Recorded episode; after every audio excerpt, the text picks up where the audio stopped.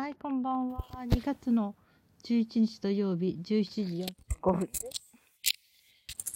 えっと、今日は、あの、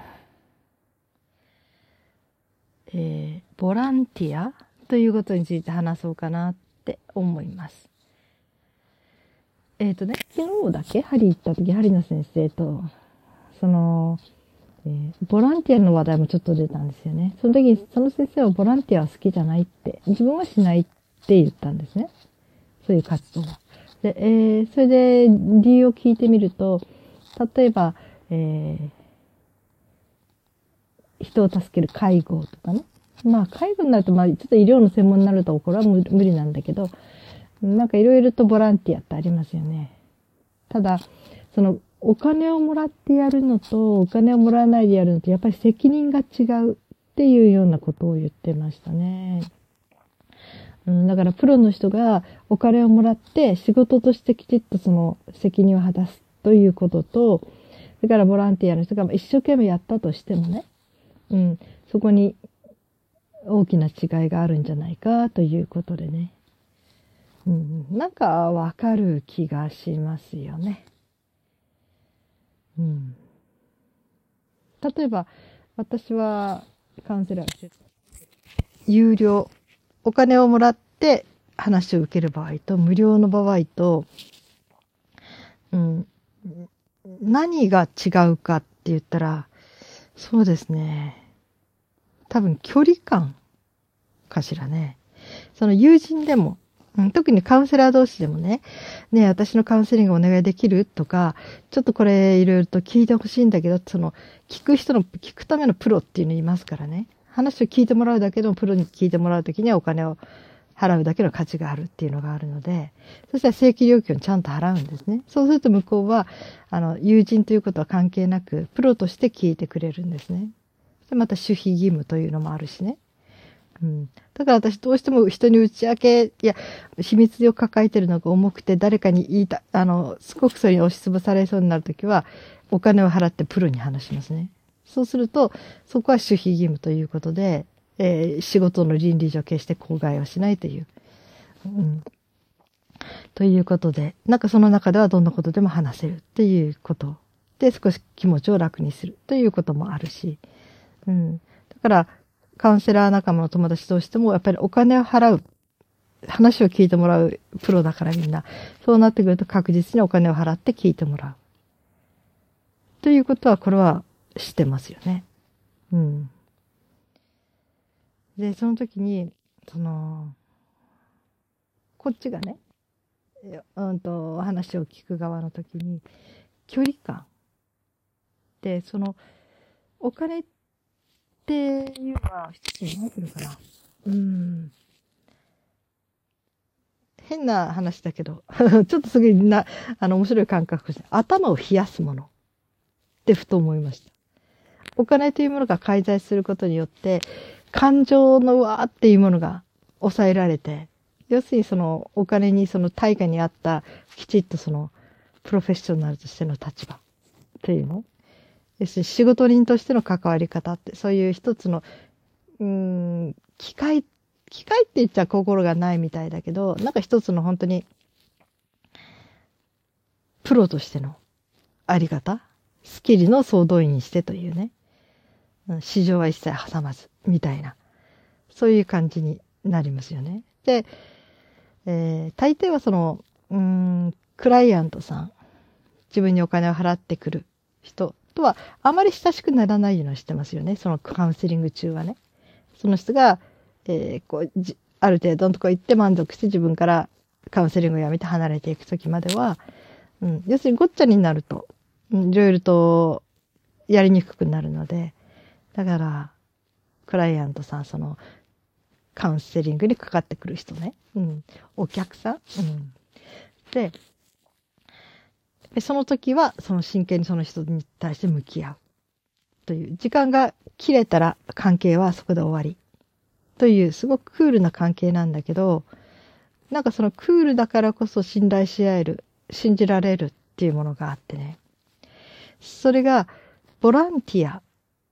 お金を、えー介在しないで、一人の友人としてとかね。うん。聞く場合はやっぱり立ってる姿勢が違いますよね。うん。ある程度自分がやってきたスキルがそれなりに活かせるにしても、やはりどっかで市場、気持ちまずそのお金が介在してるかいないかで、要するに立場がとにかくはっきり決まっちゃうんですよね。要するプロフェッショナルとしてだけ、私という何々さんという人じゃなくて、そういうお友達であるとか、いろんなそういうようなことは一切抜きに、うん。そういう人じゃなくて、え、本当にその仕事の、うん、スキルを積んだプロという形でそこに立つということ。うん。だから、なんていうかな。それは友達関係の間にはそぐわないものですね、その感覚っていうのは。友達だったら、まあ普通の人よりは聞くのは上手かもしれない。慣れてるから。だけどやっぱり感情も絡んでいくし、やっぱり感情も出していくしね、私も。仕事じゃないところではね。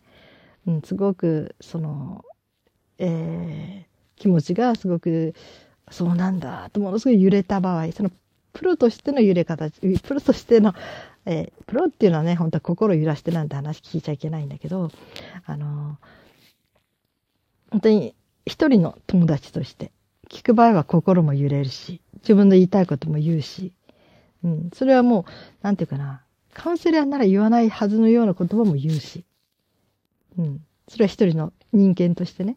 要するに彼女がお金を払ってないで、えー、プロとしてじゃなくて、私という個人に話しかける、話を聞いてもらうっていうのは、やはり私の個人の人格、前回人格で関わるし、だからそこに私の好き嫌いも入ってくるし、うん。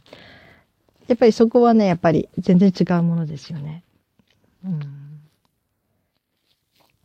だからね、この、本当に仕事として受け合う場合、やはりお金というのは本当に頭を冷やす手段というか、それで随分こう、えー、気持ちの持ちようが変わるっていうのはありますね。まあ、どうなんでしょうね。職人さんが何かを作るときに、え商品を作るのと、自分のためのものを作るのこと、それからちょっとお友達のために何か作ってあげるのと、完璧全く同じであることが望ましいんでしょうかね。いつも最事、なんていうかな、全力を尽くして作り上げる。お金をもらおうも、もらう前が、もらおうが、という職人のあり方っていう、それは、まあ一つの形として残っていくもんですね。それはやはり、ある意味では理想形かもしれないけどね。うん。そうですね。ただね、そのカウンセラーとかね、そういうものが、人が全ての人間に関わる時に、時にカウンセラーとしての立場を、でなんて関われませんね。うん。それは無理。誰とも本音の付き合いができなくなっちゃう。うん。やっぱり友達同士っていうのは、やっぱりお互いにギブアンドテイクだから、相手も持ちかけて、そしたらこっちも持ちかけることもあるし何か。嫌なことは嫌だってやっぱり言うし。うん。えー、なんていうのかな。例えばそこ、お金を払って向こうが聞いてくれって言ったら、その好き嫌い全然関係そういう市場一切挟まずに、その、プロとして向き合う。それは、えー、友人であろうが。まあ、家族は難しいかもしれないけどね。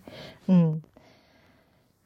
そこの違いね。特にこのメンタル系のものってすごく難しいですね。職人さんがものを作るときに、形を作るっていうときには、気持ちの込め方、魂の込め方っていうのがあるけれども、うん。なんかそれよりは、もっと難しいことでしょうね。うん、うまく言えないけどね。ただ、えー、カウンセラーという人間の人が仕事以外でいつもカウンセラー的態度で接していたら自分がくったくたになるし、うん。対等な関係が結べない。いつもこっちが聞いてあげる人。だけど、えー、仕事から離れたらただの一人の人間ですからね。怒りもするし、怒る、怒る、怒る、えー、なんていうかな。いろんな感情ありますよ、人間としてのね。うん、そういうものはやはり、ありのままの自分を出して、そしてありのままの、自分でそれでやっていける相手かどうかって友達ですよね。向こうも出してくるし、こっちもありのままです。ところが、何か遠慮しなきゃならないこととかあった場合に、それは対等にはなり得ない。うん、例えば何かでね、競争しようって言った時、相手が足を、えー、骨折してたしますよね。その時には、なんていうかな、競争できませんよね。初めからハンディがあるから。うん。それとかまあ、いろんな諸事情がある場合、いろんな諸事情ね。うん。そういう時にも対等になれない。うん。だから、私は友人とは対等でいたいと思うんですよ。うん。だけど片方があまりにも、こう、なんていうか、弱りすぎていたり、まあね、人間だから弱くなる時期もあるし、そういう時はお互いに助け合っていくんだけども、うんあまりにも初めからハンディがありすぎる。ハンディっていうかな。人としてここはもう全部、えー、こっちが、なんていうかな。遠慮しなきゃならない。身を引かなきゃならない。立場。まあ体力の差もあるし、要するに相手が病気を抱えているという場合ね。で、こっちがある程度健康である場合。そうすると、要するに、こちらの態度で相手の病気が良くなったり悪くなったりすることもあるし、あの、健康な時よりもすごくそれを大きく感じますよね。健康な時だったら流せることでも体の弱ってる時は、相手のすごいいろんな一挙一動がものすごく、こう、ダメージを受けてしまったり、うん、ということがあるのでね、やはり、うん、そういう明らかに、なんていうのかな、そういう違いがある場合、ハンディがある場合は、難しいですよね。対等であることはね。まあずっと友達だった人が、もう何十年もね、ある時期本当に弱ってしまったっていう時には、もう本当になんていうのかな、できる限り、うん、あの、なんていうかな、その弱さを受け止めていこうっていうこともあるかもしれないけれどもね。うん、ただでもそうなった時点でもう対等ではないですよね。いつも引くから、いつも遠慮するから。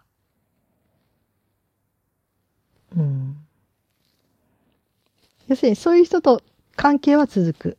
関係は続けようとするでしょう。だけども、その人にとっての友達にはなり得ない。本当の。本当の友達というのは、えー、こっちのダメさも弱さも全部、さらけ出しても相手が平気。うん。また相手もさらけ出してもこっちが平気。みたいなそういう関係うん。だから、うん。すごく難しいですね。なんかね、ちょっとそういう話について、ちょっとね、話が逸れたけど、さっきのそのボランティアということに戻るけど、ボランティアというのは、まあ語源的にはね、どういう発想から生まれたかというと、お金持ちの人、お金にすごい余裕があって、時間にも余裕ある人が、自分のその余力の中から自分のできることを、えー、還元するっていうのかな？人のために、えー、シェアする、還元していく、シェアするって感じかな？だから、ある意味で、えー、お金がなくて自分でもう少し生活するのも苦しい、家族を養うでさえ苦しい人が、でも人のためとか言って、ボランティアで何かに寄付したりとか、まあ、それすることで自分の心が豊かになるんならいいけど、すごく自分で、あ、私にもこれいう人助けができたって喜びに変わるんならいいけど、なんていうのかな、えー、せつかれるように、人のために何かしなきゃとかね、なんか、でもそういう人がいると、まず、とにかく自分をまず潤しなさいって言われるんですよね、普通。自分をまず、自分の生活をまずきちっとしよう。自分がちゃんと血を、なんで地に足をつけて、しっかりと動い、あの、自分の生活をきっちりと守れって、で、経済的にも一応自分の生活はなんとかなってる。で、ちょっとだけ余裕がある。それを自分のね、レジャーに回す分をちょっとそっちの方に回しても自分が、あの、なんていうのかな。うんと、心に支障をきたさない。要するに、すべて自分の喜びとか、えー、娯楽を奪ってでも人に、奪ってでもじゃない、犠牲にしてでも人に尽くすって聞こえはいいけど、これは精神衛生上良くないですね。うん、まず、その犠牲になってるっていうことはね、恨みに変わっていくんですね、最終的に。ここまでやって、これだけ犠牲になったあなたのために尽くしてるに、あなた何も返してくれてないじゃない。ってことになるんですよ。人って弱いからね。そんなつもりでしていなくても、どっかで自分が、え、私こんなひどい扱いを受ける必要、ことなんて、なぜ？とかね。なんか、え、してあげてたよね、今までみたいな。もそういう気持ちが出るんだったら、それは、あの、無視、無視っていうか、自分をなくすの感情で関わってきてないってことですよね。やっぱり人って、うん、ギブアンテイクやったらやってもらったことを返してもらいたいし、お互いにそうやって助け合っていくっていうのが、まあ一番健全な形なのかもしれないですね。うん、で、まあいつかも話したけど、そのメサイアコンプレックスっていうのはね、あって、えー、メサイア、救い主、救世主。要するに、誰かの、えー、救い主。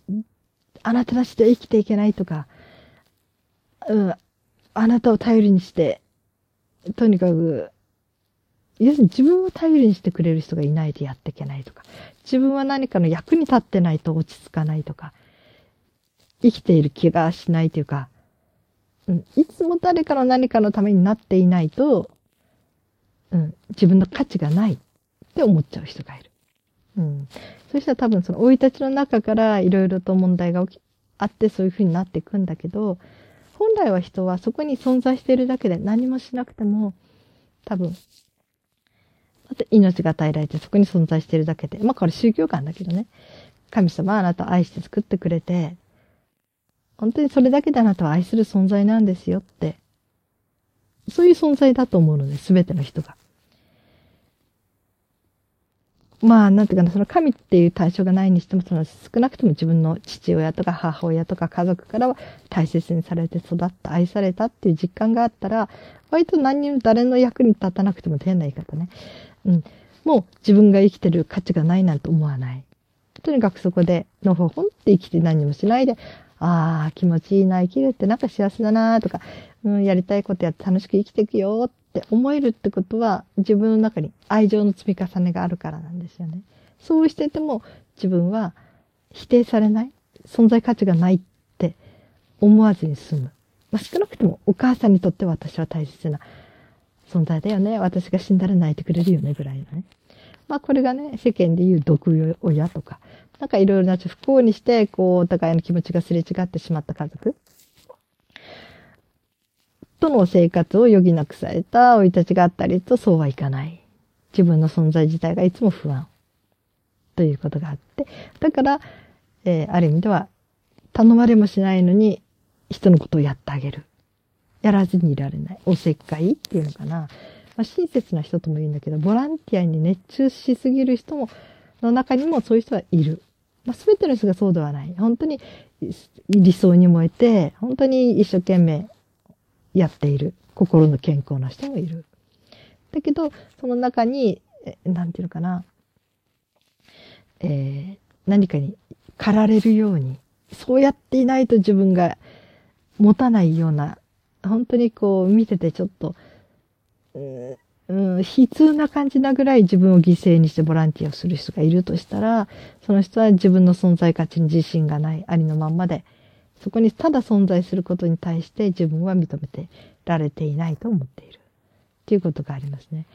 だから、すごくそういう人の周りことで走り回る人の中には多分その2種類いる。まあ3種類ぐらいいるかもね。そのどっちともない、まあ人のためにやってあげなきゃなんか落ち着かない。だけど、やること自体も生きがいで楽しいよっていうその感じの人。まあまあまあ、みんな感じ。それと、本当にうん。人のために役に立たなくったって自分は生きてる意味はあるんだって心底思ってて。だけど、自分には余力があるし、時間もあるから、あの、何か人の喜んでることを、喜んでくれることしたいって思う。だけどもう最困った例としては、その最後のね、メサイアコンプレックスじゃないけど、うん、人に役に立たない私なんて生きる価値がないから、とにかく私は役に立て、立た、立ち続けなければならない。そして人から必要とされてないと、えー、不安でたまらない。というそういう焦燥感から、ある意味不安や恐れから、ものすごく行動に突っ走ってしまう。ボランティアのようなこともある。うん。そういうことがあります。で、私がね、うんと、27ぐらいの時かな。ちょっとある、あの、団体っていうかなんかボランティアの方でちょっと仕事任せられたことがあって。で、その時に、まあ年齢って言われたけどね、その中で一番私年上、27だったんですね。みんな大体高校生だったんですね。それで、一応会長さんみたいな感じになって、で、とにかくボランティアにとにかくみんなが来てくれるから、まあ、とにかくまあ、楽しくボランティアしちゃおうってことで、なんかそのボランティアの会にはみんなで遊んで、公園で、大きな公園でみんながいっぱいね、なんかそこでみんなでトランプしたりとかね、うん、いろんな、なんかとにかくね、みんなで遊んだ。うん。そして、なんていうかな、うん。で、その中で、私ちょっとその時に、私の元のお師匠さんに心理分析のいろいろとことを習ったんですね。で、その時にペーパーテストでやれるものがあったので、それ何人かやるって言ったら興味あるって一緒にやってもらった。で、その時に面白かったのは、そのボランティア活動にすごく熱中してる高校生ってね、割とね、えー、なんていうのかな、すごく、うん、えーですね普通の段階、それからちょっと神経症的傾向、もう少し行くと、それがあれしていてか、飛行というか、なんかそういう分類してるんですね。その大雑把な分け方のね。えーそのペーパーテストではね。その時に割と飛行の分類に入る人たちが多かったんですよ。その人たちは何も飛行になるような、そういう、例えば普通だったらもう飛行少年、少女と言われる問題行動をいっぱい起こすはずの心理状態にいる人たち。ところが、そのエネルギーをボランティアに向けてたんですね。うん。やっぱり何かとっても賭けを感じてる。それは愛情祈願なのかもしれないし、うん、それとか、なんかの承認欲求。それは意地悪な見方でね。なんていうのかな。だからその気持ちの持ちどころ、それがメサイアコンプレックスなのかもしれないし、それともその自分がうまくいかないことに対して自分の痛みとして人の痛みもわ痛みもわかるからなんとかそこで、えー私にできることをしたいっていうことなのかもしれないけども、ただ本当に紙一重、そのエネルギーが。うん。それが、なんていうかな、割と社会的に認められるというか、好ましい方向に好転していったのが、彼らにとってのボランティア活動だったんですね。もう本当に、もう、お金なんかもらわないで、いろんなことをやってるんですね、その人たち。その、私の方のボランティアだけじゃなくて、あと冬だったり雪かきのボランティアとかね、とにかくもう、とにかくボランティアに一生懸命なんですね。うん。だけど、心理的にはすごく、やっぱり愛情にすごくし、愛情飢餓というか愛情たっぷり与えてもらえなかったとか、なんかすごく辛いことがいっぱいあったとか、本来ならひねくれちゃって当然なぐらい、もう非行少年少女になっても当然ぐらいの人たちが、うん、自分の意思で、それをボランティアの方に向けているというね。うん。それはある意味ではすごくいいこと。これは心理学的に言っていいことかどうかはわからないけど、ただ一時期やはり、うーん、すごい言いにくいけど、飛行に走っちゃうとその後にすごく厄介なことっていろいろ出てきますよね。うん、しなくてもいい苦労しなきゃならなかったり。本当はそんな人間じゃないのに、自分が苦しかったからそう動いただけで周りがなかなか、周りからひどいレッテルを貼られてしまうとか、悪い仲間と入っちゃってとなかなか出にくくなるとか。なんかいろいろと飛行に走ると割とデメリットが多い。その点、同じ原動力であっても、愛情飢餓とかね。うん、そういう原動力であっても、えーまだボランティア活動してる方がまだ、なんていうのかな。傷が少ない。うん、本当はね、ボランティアったらもう、いいことだーって大腕振っててか、なんかみんなパチパチパチっていうぐらいなことなはずなんだけど、まあ私はそういう見方をしないからね。まあいいことはいいことなんだけど、彼らの心にとって本当にそれがいいことなのかなって見た場合、まあそうせざるを得なくて一生懸命やってんだったら苦しいだろうなって。ただ、まだボランティアをやってる方が傷が少なくて済む。うん。あの、そしてその人がいつか自分の中で、えー、乗り越えていく。うん。そして自分の心を、えー、なんとかな、癒すとか、きちっと人間対人間、本当に対等な愛情関係を結んでいくことを学んでいく。うん。っていうことができたときにはすごくいろんな意味でその苦しかった体験が新しい風に生きるだろうなって思う、思った。だから、ああ、この子たち本当は飛行に走ってもおかしくないぐらいの辛い感情を抱えてるんだなって。だけどそれを今、ボランティアの方に熱中することで、まあ、実際問題そうするとありがたい人はいりますからね、ボランティアしてもらった人ね。うん。だから、ある意味ではウィンウィンの関係ではあるんだけどね。ただね、うん。やっぱりそこで、まあ、人の痛みがわかるからこそできるっていうことのちょっと落とし穴としては、うん。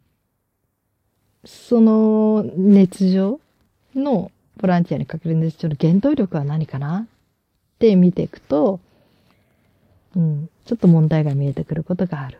それはいつか自分の中で自然となくなっていくものかもしれないし、なくならないものかもしれないし。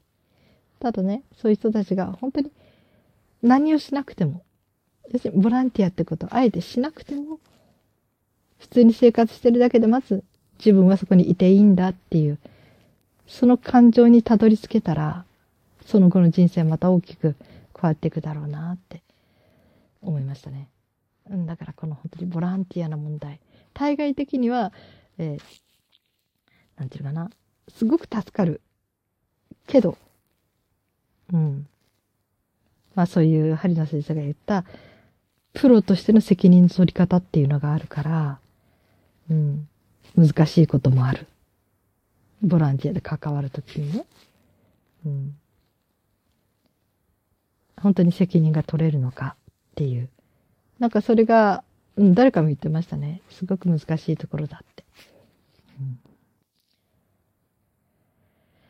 うん、あ、なんかあまり私なりの結論が出ない話になって長くなっちゃいました。はい。えー、皆さん、今日もお疲れ様でした。はい。今日も生きていてくださってありがとうございます。それではまた明日。